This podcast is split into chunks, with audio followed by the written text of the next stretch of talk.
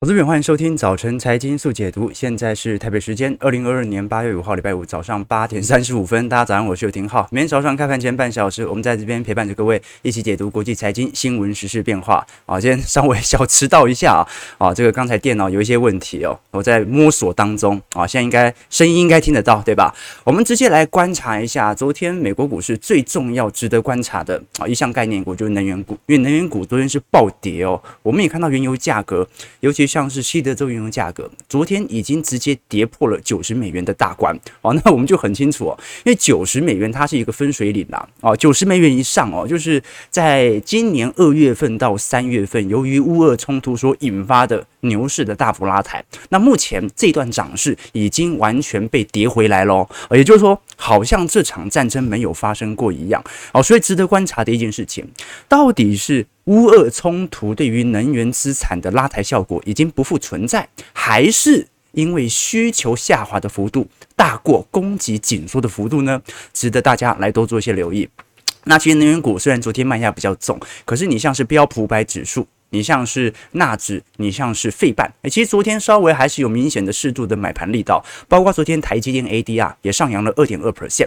那现在大家比较等待的就是今天晚上会公布的非农就业人口了。那这一次预估七月份的非农就业数据是二十五万人，失业率会保持在三点六趴不变啊。不过现在市场预期啦，哈，因为联总会其实这一次哦，相对更加紧缩的鹰派政策，是不是代表着其实非农就业数据其实比想象中还要表现得来得好啊？要不然他就不会现在这段时间，诶，又有多位联准会官员开始进行适度的鹰派的释放，其实也很好理解啦。你看到美国股市目前的跌幅，老实说，本轮哦，真的就是刚刚好碰到熊市后就回来了。我们把标普五百指数哦，从二零零九年量化宽松以来的中长期趋势线来跟各位做一些借鉴和指标，好，各位可以理解哦。如果现在跌到这个两成的话，那大概是三千六、三千七百点左右。那其实还符合从二零零九年以来的上升趋势线哦。那跌到三十趴的话，差不多就会逼近于三千一百点，也就是呃。二零二零年当时元月份的高点了，跌到四十趴就会跌到二零二零年三月份，呃，股灾的中间水位，要跌到五成才会跌到二零二零年三月份的最低点哦。好，所以各位可以理解哦，好，就是说目前美国股市的去估值哦，它都算一个正常上行轨道的去估值，也就是说零九年以来货币宽松所形成的中长期的上升趋势，一直到现在都还没有完全被打破。那么也由于啊，如果是是从中长期的角度来看的话，其实股市它还是有下修空间，让联准会可以进行适度的紧缩政策的。所以，我们反而呃更为关注的就是整个八月中哦，通常在开会的前几天，联准会就进入缄默期了，好，就跟那个潜艇缄默期一样，不说话了啊，那就放 Fed Watch 自己去猜吧。但是在联总会召开前的两个礼拜到三个礼拜，就会有非常多的官员啊开始出来，然后适度的试出一些谈话。那这些谈话就是为了让市场大概知道我未来要升级嘛，啊这样的一个状态。所以未来几周也是值得注意的啦。但是更值得观察的另外一项指标哦，是 EPS 的下滑。我们都很清楚，过去一段时间美国股市从去年年末一路跌跌跌跌到今年第二季、第三季初。而当时 EPS 仍然在持续的增长当中，但是一直到今年的六月份以后，EPS 才有明显的下滑现象。那观众朋友，你仔细看一下，时间拉短一点，你把从去年年底到今年六月份，再把今年六月份到今年八月份的 EPS 和股价进行对照，会发现哦。过去一段时间是 EPS 还在增长，但是股价已经领先下跌。那现在是什么？现在是利空进出，就是 EPS 正式的有所下调之后，诶，反而我们看到。啊，整体的股市开始做了适度的反弹，哦，所以很明显的迹象啊，就是如果未来的财报能够持续的进行 EPS 相关财测的下调，那么就有利于股市把利空整体释放完。那反而哦，如果 EPS 哦又又有比较好的财报哦，那好像大家又对未来突然又乐观了，那反而股市就有再彻底的可能性。哦，这是短期的市场的博弈状态。我们其实还是看得很清楚，今年虽然大家把下半年的啊财测有所下调，但是今年真正的获利的大幅衰退，受到通膨的挤压，其实是在下半年的事情。上半年呢、哦，通膨也很高，但是企业赚的更多啊，所以一直到二二年哦，我们把过去几次的经济衰退来把它秀出来哦。二零二零年 EPS 哦是衰退了三个 percent，零七年到零九年哦，啊当时的金融海啸衰退了三成六，两千年到两千零二年啊衰了八个 percent。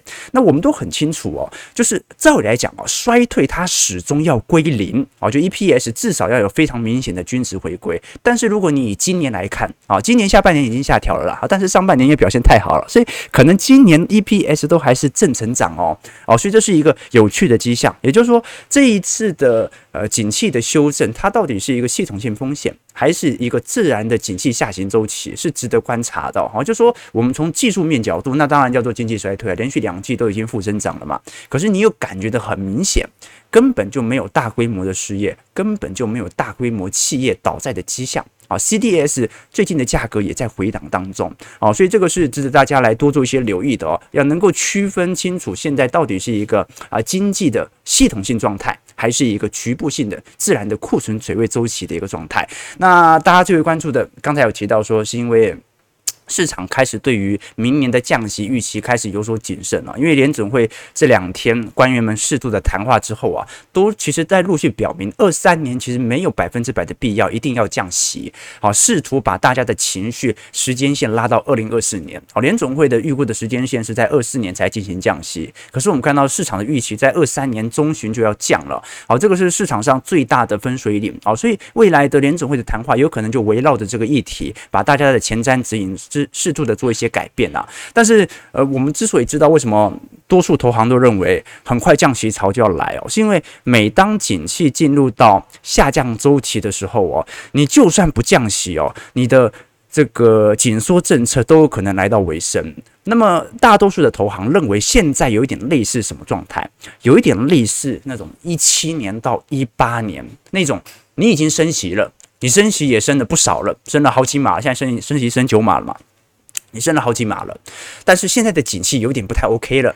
啊，那我也清楚你要停止这个，呃，你你不可能马上降息，但是你好歹可以先试出即将暂停升息的这种态势吧。所以有点类似一七年到一八年的这种景气走皮的现象。那现在的跌幅其实已经在有点类似一八年年底那种美洲贸易战啊，景气库存问题所造成的呃股市下跌啊。但是最终最终我们要看一下一九年当时就直接降息了嘛，直接安抚市场情绪。那这一次会不会如上次照的做呢？那联总会说现在有点困难。困难的原因不止就业数据，包括我们昨天所看到的美国 ISM 制造业，应该讲啊，不好意思，不是制造业，是服务业，服务业指数意外来到三个月的高点哦。啊，观众朋友，我们都很清楚，美国的 PMI 啊，其实已经下滑到五十二了，制造业的，那，已经连续三到四个月的走下滑，所以说明制造业的库存水位真的很高。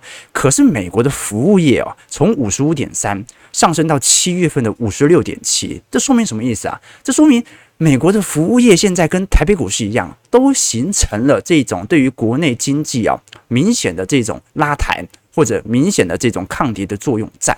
啊，所以现在。最尴尬的处境就是科技业的库存全部都爆表，但是麦当劳、星巴克还是很缺人啊，所以内需经济哦，或者说实体的就业情况并没有想象中来得差。但是随着景气下行周期，我们已经看到很多资产价格啊都开始反映我们当时的预估。一个最值得观察的就是昨天我们提到的能源价格的问题。昨天我们追追踪到能源价格刚跌破年线哦，好，那结果过了一天完全跌破年线哦。这一次西德州原油价格收在八十七块，下跌二点三。个 percent 哦，那包括布兰特原油哦，也回到呃每桶九十块的水位了哦，所以现在整个原油的主跌段应该已经算是正式发生了哦。在把整个礼拜啊，我就说今天如果原油价格还是跌破年线的话，那整个大头部应该就已经确认了。那么乌俄冲突所造成的那一波涨势，我们看到二月份、三月份啊，当时来到西德州原油价格来到一百三十块美元左右。啊，结果啊，后续在六月份又一路创高，但是现在已经随着景气的下行，完全的走跌。那这次的走跌哦，我们相信应该是需求的递减呐，啊，相对于供给量的这个增产的因子来得更重哦。我们看到现在这张图表哦，是美国在夏季汽油的消费量。那么我们现在看到的二零二二年呢是白色线，二零二零年是当时的疫情年，二零一五到二零一九年呢是过去平均的消费量啊。我们看到现在每天呢几乎都比过去少了一百万桶左右，所以现在美国人夏季的汽油的消费量啊是好过于二零二零年三月份到四月份的水准，但是呢。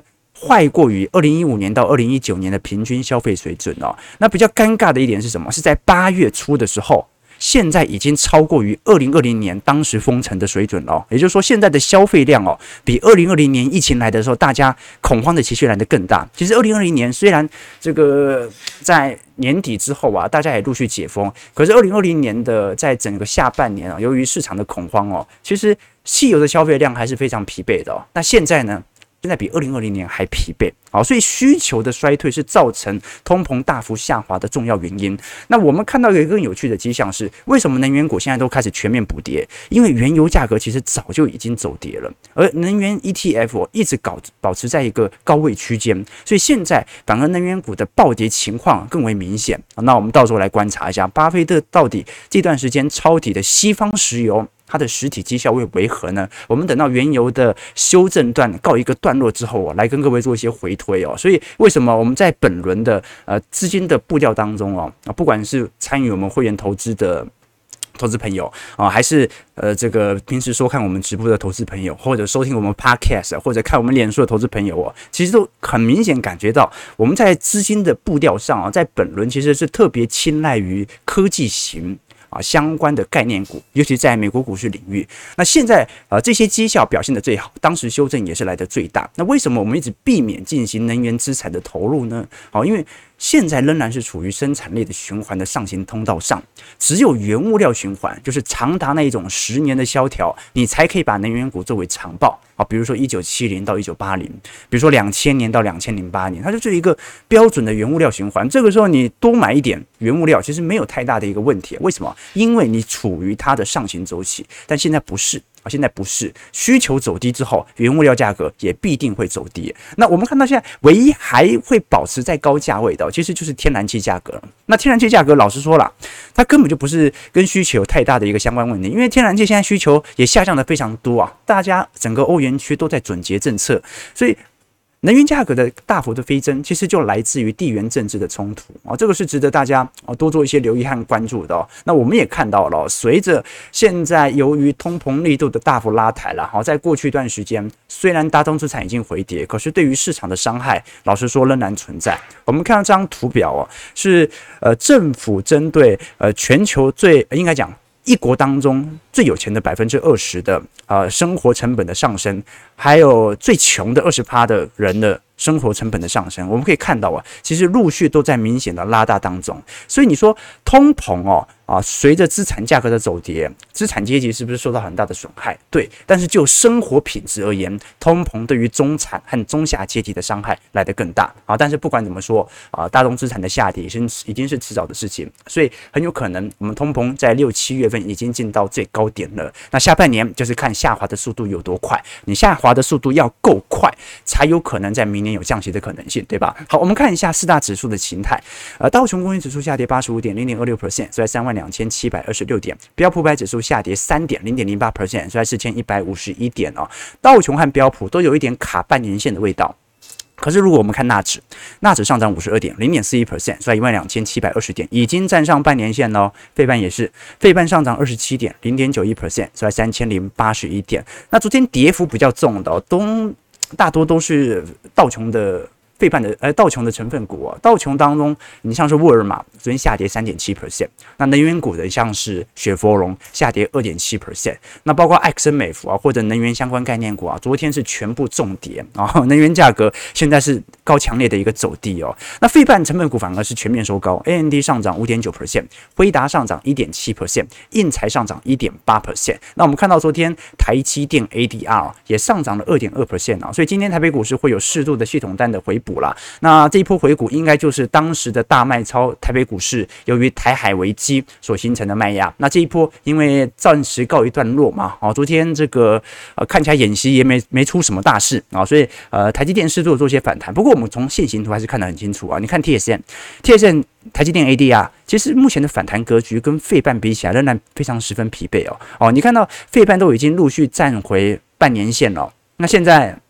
台积电还在季线，对不对？那你甚至看台股，台股还在月线保卫战，好，所以看得出来哦，市场对于台北股市的评价其实没有想象中来得高，好，那值得观察的一件事情哦，是因为现在。昨天调研机构 TrendForce 哦指出说，Intel 在三纳米的产能啊投片量哦有有明显松动的迹象，甚至可能全部取消，有可能会影响到台积电的扩厂计划。不过昨天台积电啊还是一样的回应嘛，啊公司不评论客户业务，所以值得观察啊，值得观察一下在尤其在股价上面的一些变化。那昨天值得观察的几项财报啦，来跟各位做一些叙述啦。有投资朋友一直很想问车市，对不对？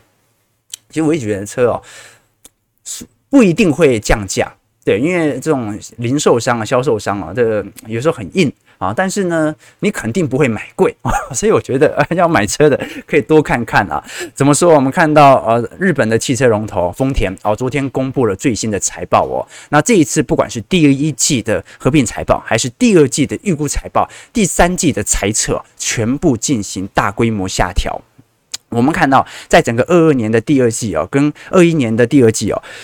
持续在衰退当中，那我们已经很清楚，去年丰田已经衰退非常多了。去年丰田衰退的原因是因为哦缺乏车用晶片，所以造成产能根本打不开。那今年怎么会更惨呢？今年不是车用晶片已经全部拿到了吗？全球的车用晶片库存全部都在飙升啊！今年车子卖不掉，没有人买。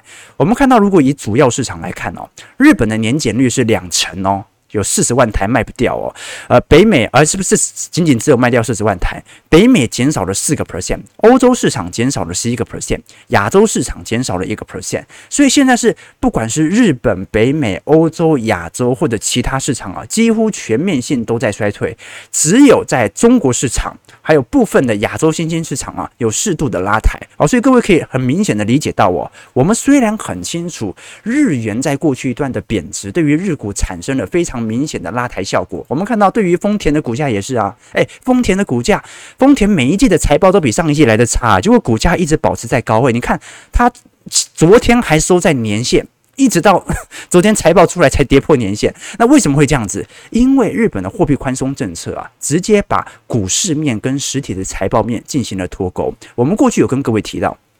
日本经济哦，它是除了中国经济以外，目前还保持在高强度的扩张格局的。我们看到这张图表啊，是野村投信针对未来一年期，针对全球各国经济成长率的变化。我们看到那条粉红色线呢，涨势最高是中国大陆了。哦，野村呃长期都是比较看好中国大陆啊经济的。好，那没话说啊，而且他画的真的有点高，我也怀疑。中国大陆能不能在今年有如此亮丽的经济表现哦？啊，人家说中国大陆今年的经济成长率预估是五点五 percent 嘛，现在能不能保四都是问题。好，那我们看到第二条虚色线哦，啊，这个灰色的虚线哦，是日本，日本目前也保持在明显的经济扩张格局。那有没有带动股市的效果？老实说有。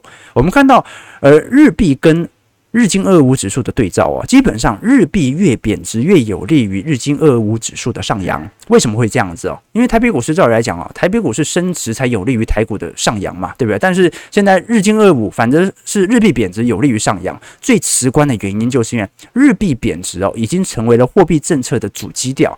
所以因为长期的内需通缩，所导致基本上每一次。日本央行所进行的货币宽松政策啊，有五成以上的钱都没有流到实体经济，都流到了股市，所以日经指数跟日股的财报面没有大幅度的联动度，它跟货币政策比较有相关。我们观察到，现在日元有没有可能已经来到一个相对的啊这个贬值的一个低点了？其实是有可能的，因为你看到，如果我们以日本内部的售价、内部的评价来做观察。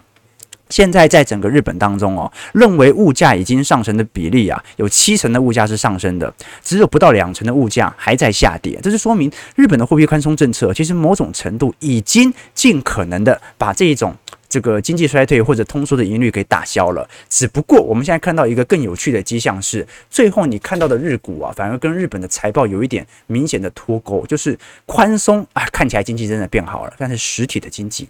大家的车子都卖不掉。好，八点五十四分，我们最后再来观察一下台北股市的变化和角度，来跟各位做一些追踪。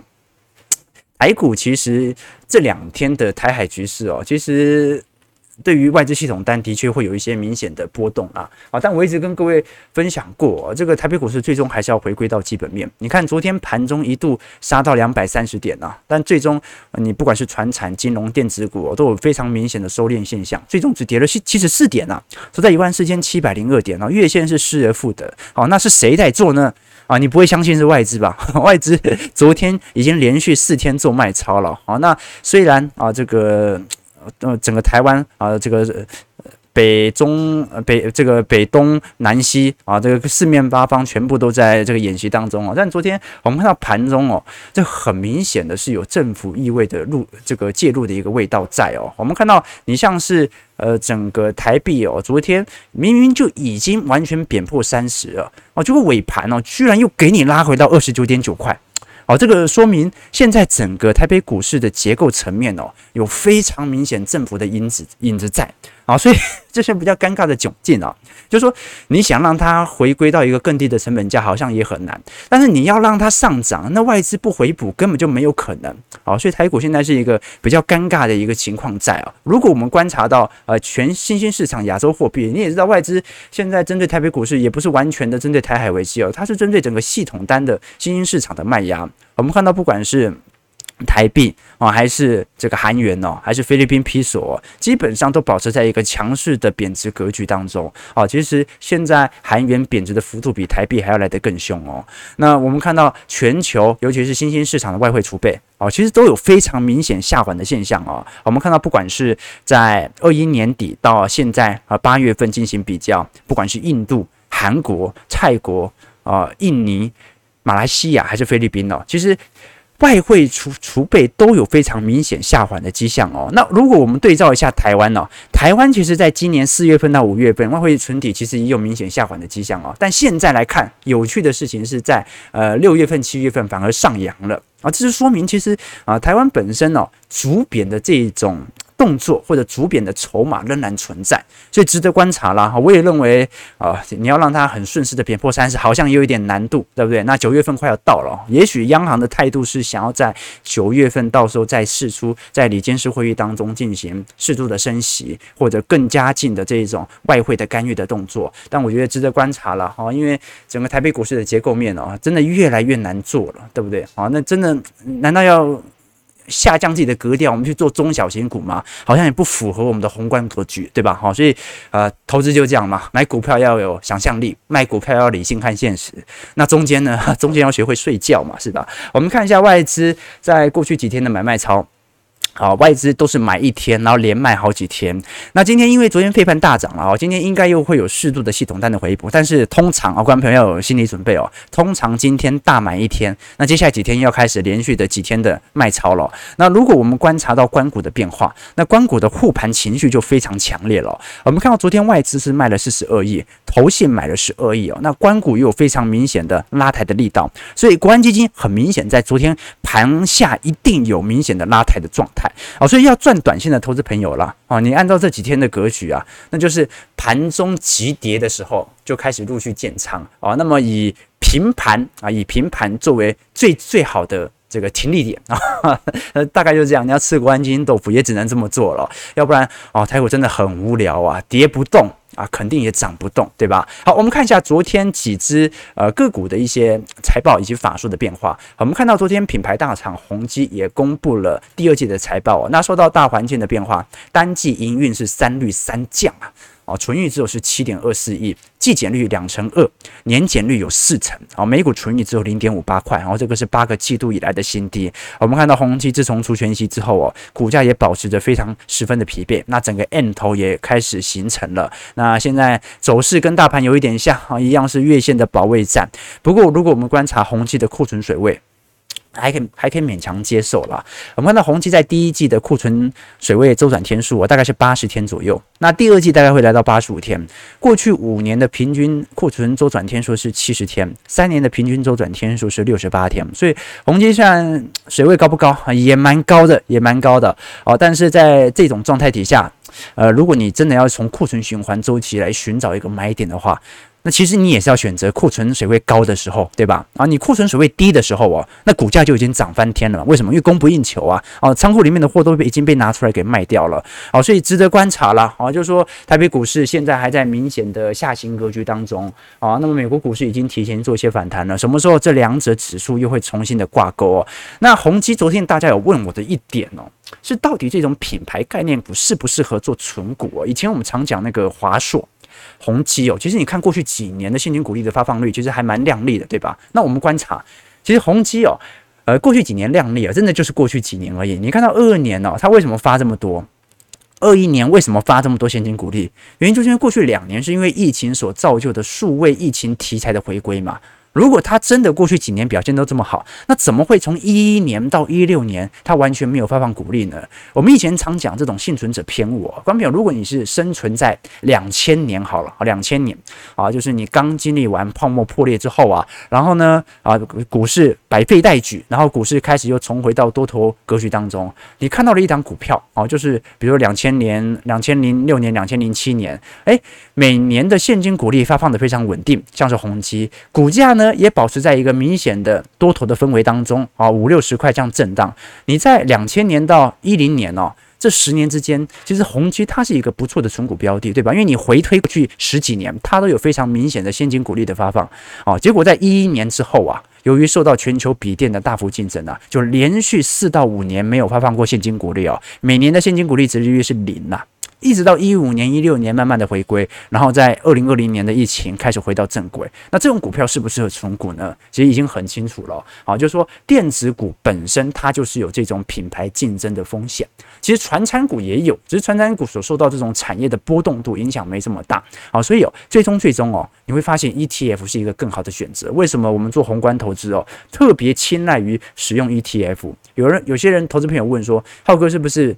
呃，被动投资某种程度也算，因为我们是主动择时，但是被动选股啊，这懂一概念吗？个股的风险呢，永远都存在。那我们能够赚到更多的报酬，不来自于挑到对的个股，我们能够来自于赚到更多的报酬，来自于我们挑对时间点进行建仓。我们宁愿在。股市低点、景气疲惫的时候，随便买一档你听过的股票。我们也不在股市高基期的时候太认真的研究财报。所以，观众有没有发现呢、啊？对不对？这个二一年中旬、二零二零年末的时候，我们几乎没什么在聊个股，没什么在聊财报，全部每天都在聊总金。为什么？因为那个时候研究财报会出事的。因为你财报再好，它都不是它股票的一个原因。好，它都不是，呃，就财报跟股市的联动度不是那么的相关。股市会跌，它就是一个正常的库存周期水位的下滑而已。OK，那我们最后来看一下联电。联电昨天七月份的营收也出炉了，两百四十八点二七亿哦，这个也是十个月来的呃新高啊，呃，基本上也是过去几年来的历史新高了，年增率有三成五哦。可是我们看到啊，第三季的晶圆出货量啊，产能利用率还是百分之百哦，哦，所以现在市场在猜哦，你照现在的大陆的晶圆代工的。报价下滑，加上联电有部分的长约客户跑单的现象在，有可能今年第三季啊，现在预估第三季的 EPS 是一点九三块了，有可能今年第三季就是联电历史上赚最多的时候，从今年第四季开始就要下滑了啊，所以当全球正在进入去库存阶段当中，我们就要值得理解了。其实现在市场评价就这样了，啊，表现技术比较好的。